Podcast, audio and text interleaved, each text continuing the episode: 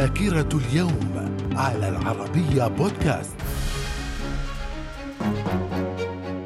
أهلا بكم إلى ذاكرة اليوم الثالث من أبريل. ففي العام 1042 إدوارد المعترف يتوج ملكا لبريطانيا. وفي العام 1077 إنشاء أول برلمان في منطقة فريولي بإيطاليا. في العام 1512 السلطان العثماني بايزيد الثاني يتنازل عن العرش لابنه سليم الأول. من الذاكرة. ومن ذاكرة الثالث من إبريل في العام 1800 وثلاثين محاكمة الجنرالات في حرب الاستقلال اليونانية بتهمة الخيانة. وفي العام 1865 الحرب الأهلية الأمريكية. قوات الاتحاد الأمريكية في الشمال تسيطر على ريتشموند فيرجينيا عاصمة الولايات الكونفدرالية الأمريكية في الجنوب.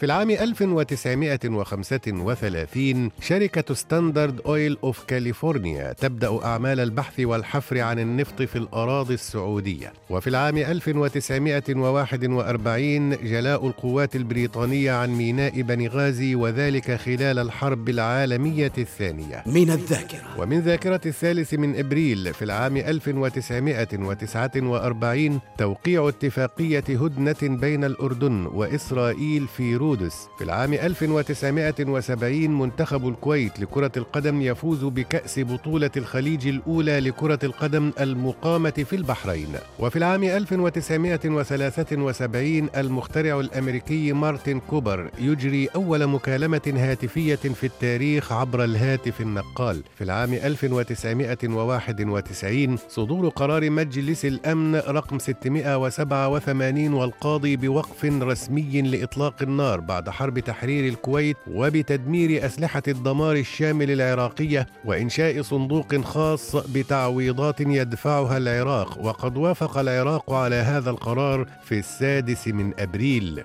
وفي العام 2016 الإعلان عن تسريب واسع وكبير لمجموعة من الوثائق حول التهرب الضريبي تحت اسم وثائق بنما وقد شملت قائمة الأشخاص المتورطين بهذه الفضيحة عدة ملوك ورؤساء عرب وغربيين. من الذاكرة. ومن مواليد الثالث من أبريل في العام 1900 كميل شمعون رئيس الجمهورية اللبنانية. في العام 1924 1920 ولد مارلون براندو الممثل الأمريكي وفي العام 1930 ولد هيلموت كول مستشار ألمانيا. من الذاكرة. وفي الثالث من إبريل من كل عام يحتفل بيوم الفاصولياء في اليابان. من الذاكرة. إلى اللقاء.